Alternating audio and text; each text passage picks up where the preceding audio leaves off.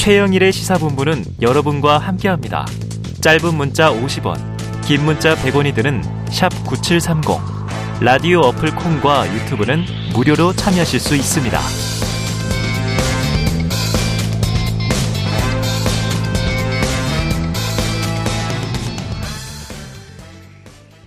Hit make me strong.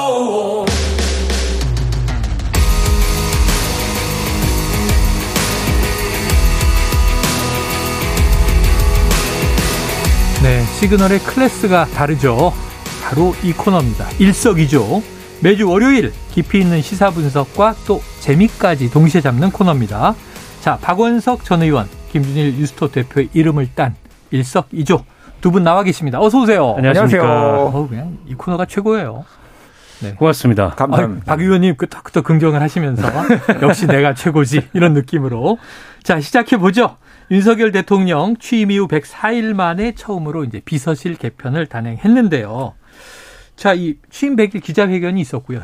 지난 17일에 어디에 문제가 있었는지 짚어보겠다. 시간이 좀 걸린다 얘기했는데 바로 주말에 나왔어요. 그 결과로 보면 될지. 자, 대대적인 인적 쇄신 아닙니다. 소폭 개편. 자, 홍보 라인, 정무 라인, 그리고 이제 정책 기획, 보강. 박 의원님 어떻게 보셨습니까? 글쎄요, 뭐 쇄신이라는 의미보다는 보강인 것 같아요. 보강. 음. 그동안에 이제 컨트롤 타워가 부재함으로써 정책 음. 혼선이 있었다 이런 네네. 지적이 있었지 않습니까? 그렇죠.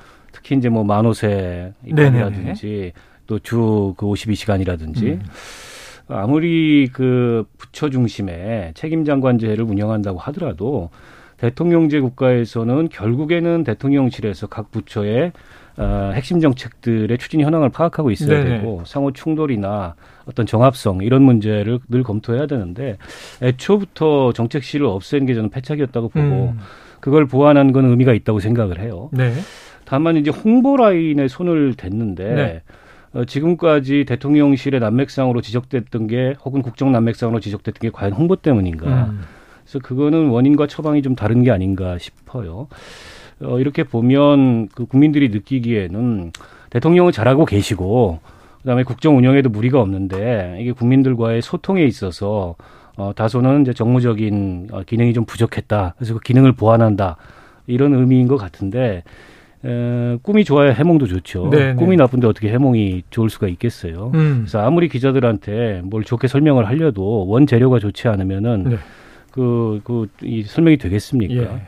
제가 보기에는 이른바 윤핵관이고 대통령의 국정 철학을 가까이 지켜봐서 잘한다고 하는 이제 김은혜 의원을 돌려막기 인사했으나 과연 그게 얼마나 효과가 있을지 어. 그에 대해서는 좀 회의적입니다. 네. 재밌습니다. 간판과 메뉴판을 예쁘게 바꿔도 음식점의 식재료와 맛이 좋아야 한다. 본질이 중요하다. 자, 김 대표님 동의하십니까? 동의하죠. 어. 예, 주방장을 바꿔야 되는데 윤석열 주방장을 못 바꾸니까 아, 주인장이 주인장 주인장이죠 주인장 주인장 예 오너 오너가 뭐 바꿀 수는 없죠 5년을 가야 되니까 그렇죠. 근데 그러니까 이런 것 같아요. 그러니까 이 고집으로 성공한 분이잖아요 윤석열 대통령이. 아. 예. 그러니까 그 사람은 잘 안 바뀝니다. 예, 예. 사람이 갑자기 특히 이제 한 50, 60 되신 분들이 바뀌면은 네. 주변에서 이런 얘기를 해요. 어. 저 사람이 갈 때가 됐나?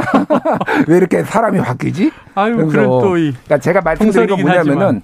고집으로 성공했잖아요. 네네. 지금까지 뭐 국정원 댓글 사건 끝까지 수사해야 데다 예, 좌천했다가 예. 추용 갈등 기타 등등 네네. 저는 여기에서도 고집이 느껴집니다. 네. 내가 너희들이 바꾸라고 해서 바꾸는 사람은 아니야. 어. 아, 이 고집이 살짝 느껴졌어요. 네네네. 그래서 김은혜 홍보수석은 저는 뭐 훌륭하신 분이라고 생각합니다. 왜냐하면은 음. 홍보 전문가예요. 네. 이분이 네. 대변인이라는 직함만 본인 얘기로 제가 저번에 한번 같이 그 예, 예. 들었는데 예. 한 일곱 여덟 번 했대요. 어. 왜냐면은 뭐 당 대변인 무슨 인수위 대변인 아유, 뭐 MB 정부 때 MB 정부 때는 대변인 했고 이번에 홍보 수석이거든요. 네. 근데 대변인 역할도 사실상 할 거라고 지금 관측들이 그렇습니다. 나오고 있어요. 왜냐면 강인선 대변인에 대한 평가가 좋지가 않고요. 음. 이 기자 출신들이 기자물이 덜 빠진 채로 홍보 라인을 하면은 상당히 잡음들이 많이 나요. 대부분 다 기자 출신이 가시는데. 그런데 그러니까 기, 자물을 빨리 빼야 되거든요. 음. 근데 그 강인선 대변인 같은 경우에는 뭐 뒷담화가 아니라 앞담화죠. 정확하게 네네네. 얘기하면은 기자들이 청와대 출입 기자들이 상당히 싫어했대요. 아. 예, 너무 고압적이고 선배 노릇을 하려고 한다 네네네. 이런 평가들이 있어 요. 근데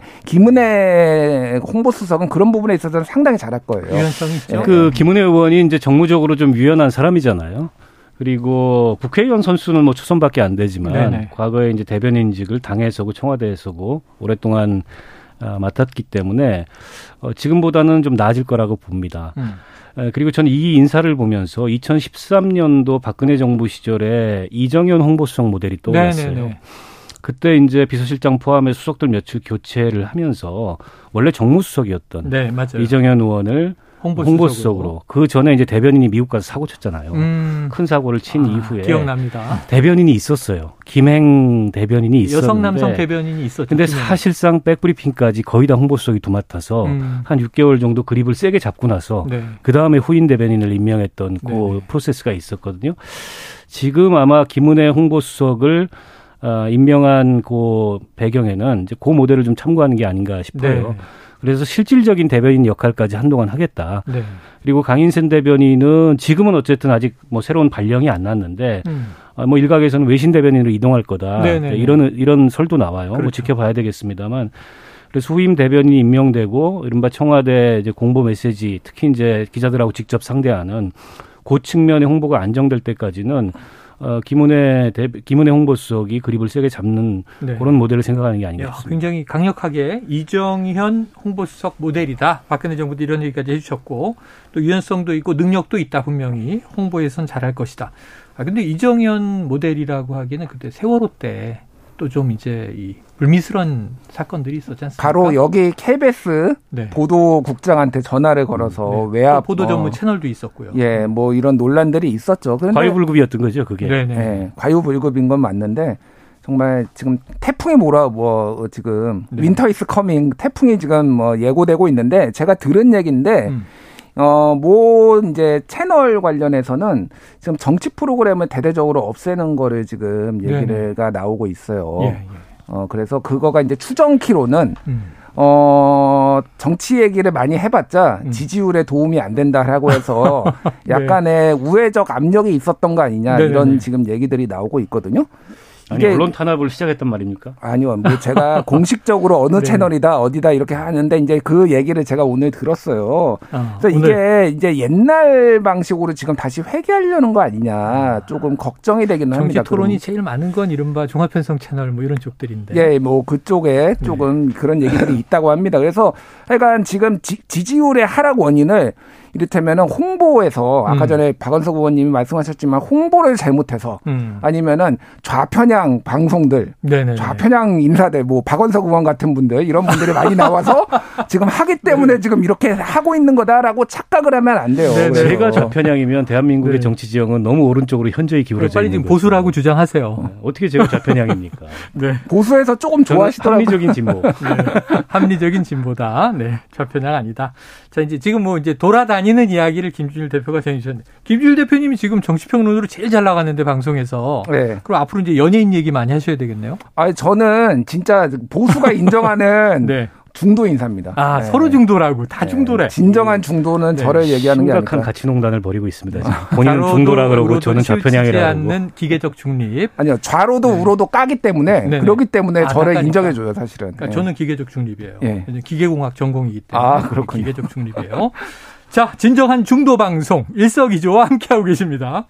자, 그런데 이 김은혜 지금 뭐 내정자라고 해야 되나요? 사실은 이제 청문회는 없잖아요. 그냥 임명하면 되는데. 임명했죠, 이미. 예, 네, 임명했고. 네. 그럼 이제 수석인데 이 경기도지사 과정에서 재산 축소 신고 리스크가 떴었잖아요. 이건 어떻게 보세요? 그 선관위가 고발을 했어요. 그리고 음. 선관위가 고발한 사안은 어, 대부분 기소를 합니다 검찰이 그리고 네. 그때 경기 저 제가 경기도민이기 때문에 알거든요 투표장에 방이 붙었어요 아, 예, 예, 이런 이런 그렇죠. 이런 사실로 인해서 선관위에 고발 의뢰됐다라는 게 그래서 이거는 물론 이제 검찰이 기소해서 법원에 가서 어떤 판결을 받을지 모르겠지만 음. 기소까지는 거의 기정사실인 것 같아요. 이것도 하나의 이제 리스크인 거거든요. 네 네. 왜냐하면 대통령의 입이라고 할 수 있는 홍보수석이 선거 과정에서 어, 재산 축소 신고로 인해서 즉 선거법을 위반한 혐의로 곧 이제 수사를 받게 되고 기소가 된다면 어떻게 보면 이건 이제 국정에 부담이 된다고 볼 수도 있고 대통령한테도 정무적으로 좀 부담이 음. 되는 거고 더 나아가서 그런 사람을 홍보수로 굳이 기용했어야 하느냐. 라는 비판이 나올 수밖에 없을 것 같아요. 그러니까 윤석열 대통령 인사의 특징이 몇 가지 있는데 키워드가 있습니다. 하나는 이제 검, 검찰이고 음. 두 번째로는 핵관이죠. 네. 그리고 세 번째로는 늘공입니다. 음. 근데 이제 김은혜 의원 같은 경우는 이제 핵관 그룹에 해당이 네네. 되는데 음.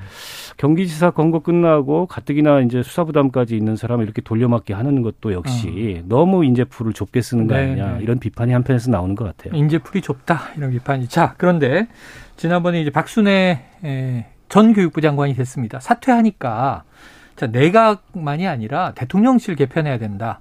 근데 주말에 대통령실 이제 소폭이지만 개편이 나왔어요. 음. 나름 의미가 있다. 기능 보강 차원이지만 그랬고.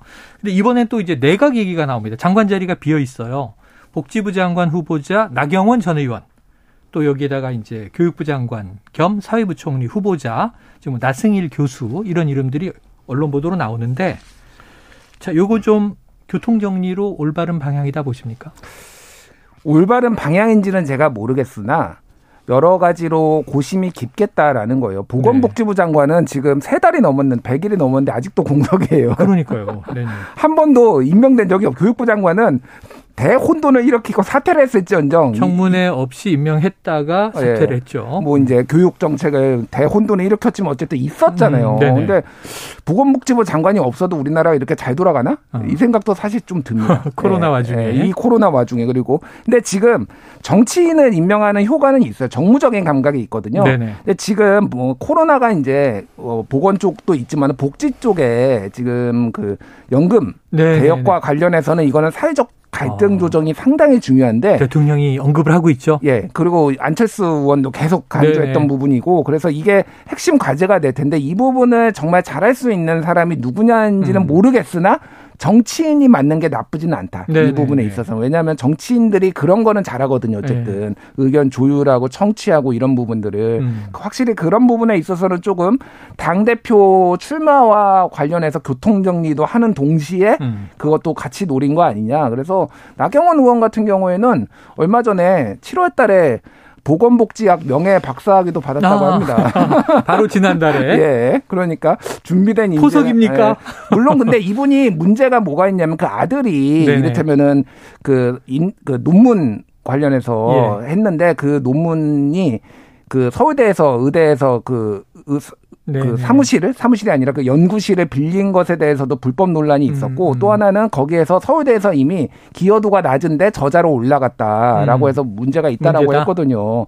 그런 부분들은 좀 부적격 인사로 특히 진보 쪽에서는 많이 보지 않을까 그렇게 보여집니다. 네네. 네. 오히려 그런 문제 때문에 교육부 장관도 비어 있지만 음. 그보다는 보건복지부 장관 쪽으로 이제 낙점이 되는 것 아닌가. 근데 문제는 나경원 전 의원은 과거에도 그랬고 지난번 전당대회도 그랬고 앞으로 이제 전당대회가 언제일지 모릅니다만 당권에 관심이 많다 이런 얘기가 많아서 자, 박 의원님 정치권에서 보시기에 복지부 장관 받을까요? 음, 전 받을 거라고 봅니다. 아, 받을 거다. 어, 당권 유력 주자이긴 합니다만 막상 이게 이제 당선 가능성을 보면 여전히 미지수거든요. 음. 어, 지난번에도 어쨌든 초반에는 여론조사나 또 당원들 의견을 조회했을 때 상당히 선두권에 있었지만 네. 이준석 대표가 갑자기 부상하면서 그랬죠, 그랬죠. 낙마했었고 그리고 이 서울시장 이 재보궐선거 경선 때도 비슷한 양상이었거든요. 음.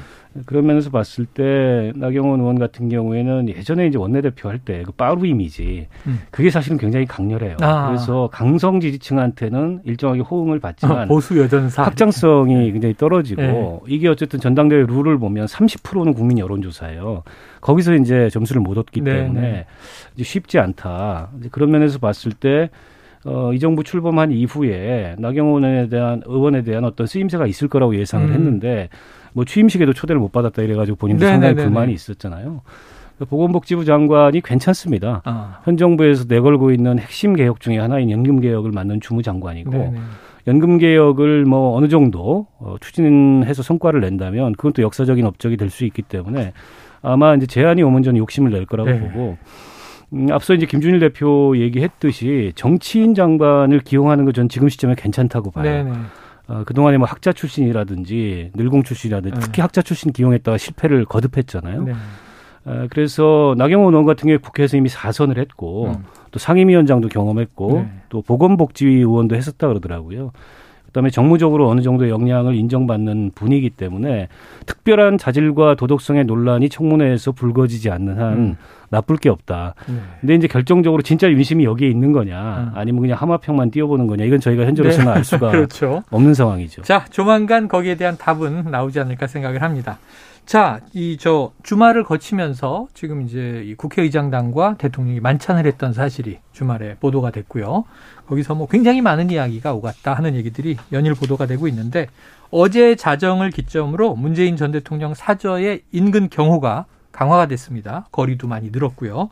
자, 국회의장이 직접 건의했고 대통령이 받아들였다. 이런 모양새인데 그런데 지난 6월에 윤 대통령은 도 스태핑에서 아니 대통령 집무실 앞 시위도 허가가 되는 판 아니냐 음. 하는 음. 이야기를 하면서 사실상 좀 사조 집회를 허용하는 듯한 발언을 했어요.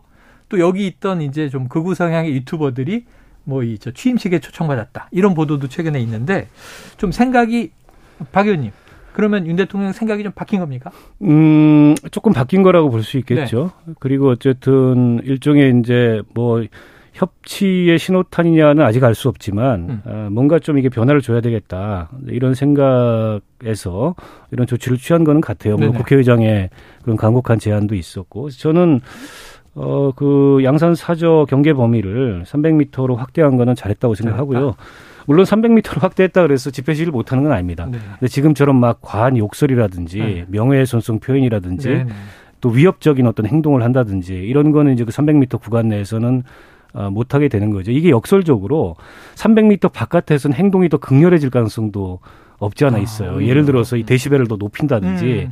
뭐 그런 어떤 조치가 나올 수도 있는데 그런 것까지를 포함해서 어쨌든 전직 대통령의 경호에 관한 문제고 또 이게 정치적으로는 어, 일종의 지금 야당과 관계가 굉장히 껄끄러운데 음. 거기에 뭔가 좀 이제 새로운 관계 설정을 위한 메시지를 준다는 의미에서 그런 것까지도 포함해서 좀 관리가 네. 됐으면 좋겠다 이런 바람이에요. 자 어쨌든 이게 그러면은 좀 윤석열 대통령 현 대통령의 음. 전임 정부에 대한 좀 화해 제스처로 볼 수 있겠는가 포함하여 쇄신이냐 아니냐는 오늘도 논란이 있습니다만 뭐 소폭 인적 개편 이런 문제 등등 윤 대통령의 국정 지지율 반등에 음. 긍정적인 효과가 있을까요?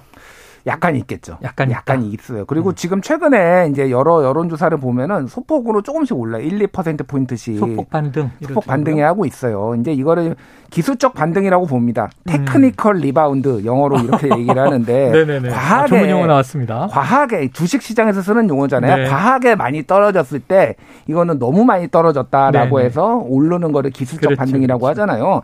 사실 이거 지금 최근에 그 여러 여론 조사를 보면은 어디가 올랐느냐 보면은 음. 70대 이상이 올랐습니다. 네네네. 60대, 70대가 지지층이죠. 올랐어요. 지지층이 한마디로 얘기하면 결집한다. 우리가 너무 윤석열 많이 때렸어. 그만 때리자라고 하면서 네, 이제 보호해 주자. 보호해 주자라고 하는 거예요. 그러니까 이거는 기술적 반등이 맞고요. 음. 그렇다고 본다라면 중도층에서 올랐느냐 네네. 그거 아니거든요. 20대는 지금 최악의 20대 특히. 아. 그러면은 여기에서 어떻게 올릴 것이 여기에서 이제 아직도 지금 부정평가가 두 배 이상이거든요. 네네네. 이건 갈 길이 멀다. 음. 여기에서 만약에 아 우리가 이제 드디어 잘하고 있구나라고 하면은 음. 굉장히 큰 착각이다. 음. 네, 이렇게 봐야 될 것 같아요. 그래서 이준석 전 대표가 대선 과정에서 내가 열심히 해서 이제 세대 포위론을 음. 만들어서 아슬아슬 이겼는데 지금 젊은 층이 떠나가고 있다 이런 주장을 하고 있는 거잖아요. 그래요. 자, 알겠습니다. 다음 이슈를 한번 또 보도록 하죠. 바로 그 얘기입니다. 자, 이준석 전 대표 기자회견 했고요. 전통적인 지지층은 다시 결집하는 것이다라는 또 지금 해석도 해주셨고요. 그런데 이준석 전 대표는 뭐 경고에도 불구하고 윤석열 대통령 그리고 윤핵관을 향해서 거침없이 각을 세우고 있습니다. 아 이게 비좀 왔으면 좋겠다. 김성원 의원에 대한 징계 여부가 오늘 윤리회 회부될 예정이라고 하는데 오늘 저녁 6시. 근데 이 전 대표 추가 징계도 계속 지금 관측이 되고 있어서 하리라고 보십니까? 뭐 그런 관측은 있습니다만 음. 윤리위는 자체적으로 징계안을 만들어서 심사하는 음. 기구는 아닙니다. 아니다. 예를 들어서 징계위에 어떤 그 회부가 되면 그러니까 누군가가 이거를 징계 징계하자라고 네. 제안을 해서 그게 징계위에 회부가 되면은 그 윤리 심사를 하는 거지 음. 윤리가 자체적으로 자체적으로. 아, 징계 안건을 상정하거나 이런 거, 경우는 없기 음. 때문에 그런 관측은 나오고 이양희 위원장이 지난주에 일종의 이제 구두 경고를 네, 했잖아요. 네네, 네네. 정치적 입장을 얘기할 수 있으나 음. 그게 이제 과도할 경우에는 어, 그에 대해서 상한 책임을 묻겠다 이 얘기를 했기 때문에 그게 이준석 대표를 겨냥한 걸로 보이고 네네. 어, 그러나 아직 뭐 이준석 대표에 대해서 추가 징계를 위한 그뭐 어, 누군가가 징계 심의를 요구했다 예, 예. 이런 건 없기 때문에 가능성은 있습니다만 음, 앞으로 음. 당장 오늘 열리는 뭐 윤리위에서 그 음. 안건을 다룰 것 같지는 않고 이게 이제 한편으로 보면은 경찰 수사가 공소시효가 임박했다는 네네네. 소리가 나오잖아요. 근데 여전히 별로 진척은 없는 것 같고 음. 이른바 이제 그 접대 대가로 인해서 어, 이준석 대표가 아, 과거 과거에 있었던 그런 알선 수재까지 다 묶어서 포괄 일제로 이걸 의율할 수 있느냐 이게 음. 이제 쟁점인데 법률가들 중에는 그게 굉장히 어렵다. 각각의 접대의 목적이 다르기 때문에 어, 전체를 관통하는 하나의 목적이 있어야 포괄 일제가 되는데 음. 쉽지 않을 거다. 이런 부정적인 전망도 있어요. 그래서 수사와 같은 방식의 힘으로 안 되니까 이제 또 다른 그 윤리 징계나 이제 이런 방식으로 이 상황을 가져가려는 거 아니냐 이런 관측도 있어요. 그런데 이게 쉽지 않아 보이는 게 이런 거죠. 지금도 시끄러운데 음. 이준석 전 대표에 대한 비판도 당내에서 많지만 음. 또이 전통 지지층은 재결집하고 있지만 그럼에도 불구하고 이게 이 저 대표에 대한 징계가 옳았느냐 그렇느냐 뭐 이제 논란이 많잖아요. 예. 추가 징계를 하면 또 시끄러워질 거 아닙니까? 음. 이 와중에 이준석 전 대표가 오늘 SNS에 경찰 내부에서 윤핵관이 수사에 개입하고 압력을 넣었다는 증언이 나왔다. 이런 또 글을 올리고 링크도 걸었단 말이에요. 자, 그럼 이게 기소가 힘들어지는 거 아니야? 오히려? 이 징계 명분 떨어지는 거 아니야? 이런 관측도 있어요. 어떻게 일단 보세요? 윤리위원회 팩트 체크부터 말씀을 아, 팩트 체크 전문가니까. 네. 그러니까 당헌의 23조에 보면은 징계 절차 개시에 이렇게 돼 있어요. 음. 당무감사위원회가 징계 안건을 회부하거나 아. 니면은 윤리위원회 제적의혹 3분의 1 이상이 요구에 의하면은 아. 윤리위 징계 절차를 개시한다. 그러니까 음. 윤리위원회 위원들이 할 수도 있어요. 네네네. 그러니까 할 수도 있고. 그러니까 지금 어, 이준석을 징계해 달라는 요청이 윤리위원회에 빗받치고 있다라고 합니다. 한마디로 아. 뭐 윤석열 대통령 지지자나 뭐 윤핵관 지지자나 아니면 당의 안정을 바라는 사람들이 요청을 아. 하고 있는 거죠. 그러니까 한마디로 얘기하면은 경고인데 이양희 위원장이 경고를 할 만한 위치에 있는 것인가. 어. 아까 얘기했듯이 윤리위원회는 자체적으로 윤리위에서 판단해서 할 수는 있지만은 이런 정무적인 기능 음. 너 가만두지 않을 거야. 이런 거는 최고위원회의나 네. 예를 들면은 음. 당대표의 정무적으로 판단을 해서 하는 거지 윤리위는 음. 기능적으로 옳으냐 그르냐 이게 해당되느냐 그렇죠, 그렇죠. 아니냐라는 음. 거잖아요. 상당한 월권이죠. 음. 그러면 이게 배후에 누구가 있느냐 이런 아. 말을 하는 것 자체가 네네네. 나올 수밖에 없는 상황이고 한마디로 얘기하면 지금 징계를 한다. 그러면 그러면 어 죽, 죽도록 싸워보자라는 거죠. 죽도록 음. 싸워보자. 왜냐하면은 이 명분은 그럴 거예요. 이를테면 이준석 대표를 징계해달라는 요청이 많이 들어와가지고 우리가 징계를 한다라고 네네. 안건을 회부가 돼. 음. 만약에 징계가 된다라면은 그러면은 이준석 대표를 지지하는 당원들은 뭐 권성동 징계해달라. 네네네. 당원 문자 아. 파동 일으키고 뭐 네네네. 뭔가 사고는 다친 거. 대통령 내부 내부 총재이라는 표현 써가지고 당의 혼란에 이렇게 대통령 징계해달라. 음. 온갖 거 다 들어갈 겁니다. 그러니까 이거가 지금 맞는 방식이냐. 네. 경고를 이런 식으로 하면 안 되죠. 그러니까 이거는 가처분 신청 인용이 나올 때까지 윤리위도 차분하게 기다려야 되는 거예요. 네. 상당히 이거는 지지하고 여부를 떠나서 상당히 월권이다라고 음. 볼 수밖에 없는 거죠. 이거는 사태를 더 악화시키는 지금 음. 상황으로 볼 수밖에 없어요. 자, 팩트 체크 식으로 지금처럼 이제 김준일 대표님의 어, 관측 분석이 나왔습니다. 자, 그런데 이 일이 다 왜 벌어진 것이냐. 결국은 좀 당권을 새로 세워서 가자는 과정이었잖아요. 비대위가 출범한 것도 그렇고. 근데 이게 내부에서 조기 전 되냐, 한 두 달 후에 하는 거냐. 근데 주호영 비대위원장이 딱 들어서니까 아유 그렇게 안 돼요. 6개월 이상은 필요해요. 그 지금 주호영 비대위원장은 1말 2초 내년 겨울 초 얘기를 했고 김기현 의원 등은 무슨 얘기냐 빨리 해야지. 어떻게 보세요? 언제 열릴까요? 그러니까 이제 당권 주자들의 이해관계가 좀 다른 거죠. 네. 김기현 의원 같은 경우에는 상대적으로 당내 기반이 그 동안에 쭉 있는 분이기 네, 때문에 붙여온 게 있는데 빨리 하면 빨리 할수록 좋다 어. 이런 입장이고 어, 반면에 이제 안철수 의원이라든지 또 다른 분들 같은 경우에는 어, 정기국회 때 하는 건 좀 아니다라는 어. 명분을 내세우지만 조금 늦으면 늦을수록 좋겠다. 음. 근데 두 양쪽 다 공의 이해관계가 같은 거는 이준석이 다시 출마해서는 안 된다. 때문에 이준석 대표 징계 풀리기 전에 후보 등록은 시작할 거예요. 어. 어, 저는 아마 정기국회를 앞두고 더군다나 첫 임기에 대통령 네. 임기 첫 해를 맞는 국정감사는 여당이 방어해야 될 게 많아요. 예. 게다가 국회 의석 구조가 뭐 여당이 압도적인 모르겠는데 여소야 되지 않습니까? 음. 그리고 민주당의 강력한 어쨌든 당 대표가 들어서요. 음. 8월 28일이면은 일주일 남았습니다. 이런 상황에서 지금 이 당이 전당대회를 한다는 건 어떻게 보면 정부를 방어해야 될 그런 역할을 포기한다는 거나 다름없기 때문에 네. 그건 아마 대통령실에서도 좀 곤란해 할 것 같고 음. 그래서 아마 이제 내년 1월 초 혹은 2월 초쯤에 할 텐데 앞서도 말씀드렸듯이 후보 등록은 12월 달에 시작할 거다. 이준석이 출마하면 안 되기 때문에. 8일 전에 끝낼 거다. 자, 그럼 김 대표님 딱 세 음절로 대답해 주세요. 예. 국민의힘 새 대표는 누굽니까? 새 대표. 네. 윤핵관. 아니 만약 어대안 이렇게 되더라도 어 누가 당 대표가 되더라도 네네네. 윤석열 핵심 관계자와 가까워질 수밖에 없는 구조예요. 네네. 그 당사자가 예를 들면 뭐 장재원 의원이 뭐 당 대표로 나오겠습니까? 네네. 그런데 가까이 갈 수밖에 없고 결국은 다 2년 뒤에 공천권을 누가 행사하느냐 아, 그리고 그렇죠, 그렇죠. 대통령실에서는 그렇죠. 개입 안 한다라고 선을 긋겠지만은 네. 그 부분이 초유의 관심사기 때문에 음. 윤핵관 뭐 유사 윤핵관 아니면 네. 윤핵관 호소인 뭐, 뭐 호칭은 모르겠으나 그런 분들이 될 수밖에 없는 지금 구조로 좋아요. 가고 있죠. 자, 민주당 전 당대회는 참 흥행이 안 됩니다. 재미가 없습니다. 재미없어요. 하지 왜냐하면 맙시다. 그냥 뭐 어대명에서 확대명 그리고 이제 이 주말마다 그렇게 나오고 있잖아요, 지표가. 그런데 지금 지난 주말은 호남에서 치러진 전당대회 경선에서 이게 득표율, 참여율의 문제가 아니라 투표율, 이, 게 참여율이죠. 경선 참여율. 이게 좀 호남 민심의 적신호다 이런 분석들이 있어요. 박 의원님 어떻게 보십니까? 그러니까 이제 광주 전남북 합쳐서 한 35% 정도 네네. 투표율이 나왔는데 과거의 전당대회 때 투표율에 비하면 낮긴 낮아요. 그러니까 이낙연 의원이 당대표로 선출될 때 호남 전체 평균 투표율이 한 41%. 예, 예. 송영길 대표가 될 때 42%니까 음. 그보다 한 5, 6% 낮은 건 맞는데 눈에 두드러지게 이례적으로 낮은 거냐. 음. 그거는 또 아닐 수 있다. 이런 네네. 분석도 나오고 가장 큰 이유는 어대명 확대명 때문이에요. 아. 이게 전당대회가 지금 가뜩이나 흥행이 안 되는 데다가 아. 결과가 뻔히 예측되니까 이변이 별로 없다. 투표 의지가 안 생기는 게 첫 번째 원인. 그대로 되겠지. 이라고 보고요. 두 번째로는 대선 패배 이후에 호남의 민주당 전통적인 지지자들, 전통적인 유권자들이 별로 신이 안 나요. 음. 일단 대선 진 것도 어쨌든 마땅치 않고 네. 지금 윤석열 정부의 소남이 완전히 소외됐지 않습니까? 네. 인사부터 시작해서. 네. 근데 지금 민주당을 쳐다보니까 민주당이 정치적으로 그거에 잘 대응할 것 같지도 않고 음. 결정적으로 지난 지방선거와 동시에 치러진 보궐선거에서 일종의 이제 명분 없는 정치. 그러니까 호남은 전통적으로 명분을 중시하고 네네. 네.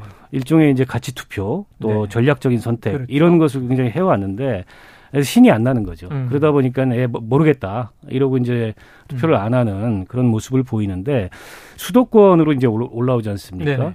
수도권에서 투표율이 어느 정도냐를 아. 저희가 좀 살펴본다면 네. 호남 유권자들의 그런 이번에 이제 저조한 투표율이 왜냐하면 수도권에 영향을 많이 미쳐요. 음. 호남 출향민들도 많고 하기 때문에 예, 어떤 거냐를 조금 더 구체적으로 들여다볼 수 있지 않을까 싶습니다. 그래요. 한번 이제 수도권까지 오는 주말 지켜보고. 자, 그럼 김일일 대표님 네. 끝으로 요거 하나 좀 분석해 주세요.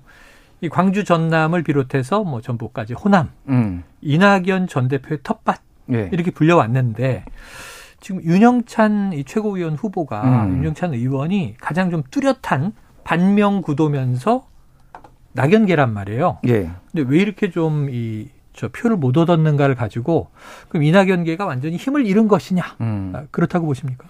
이낙연계는 힘을 잃었죠. 네. 뭐 이런 이런 거는 팩트고요. 어. 다만 이제 정치적으로 이낙연 전 대표가 이제 재기 가능성이 없느냐 저는 그렇게 보지는 않습니다. 공간이 열리긴 열릴 거예요. 네. 다만 이제 총선 이후에 어떻게 될 것이냐가 중요하고 음. 중요한 거는 지금 뭐 송갑석 후보가 뭐 비명으로 네네네네. 되느냐 안 되느냐 그게 중요한 게 아니라 네.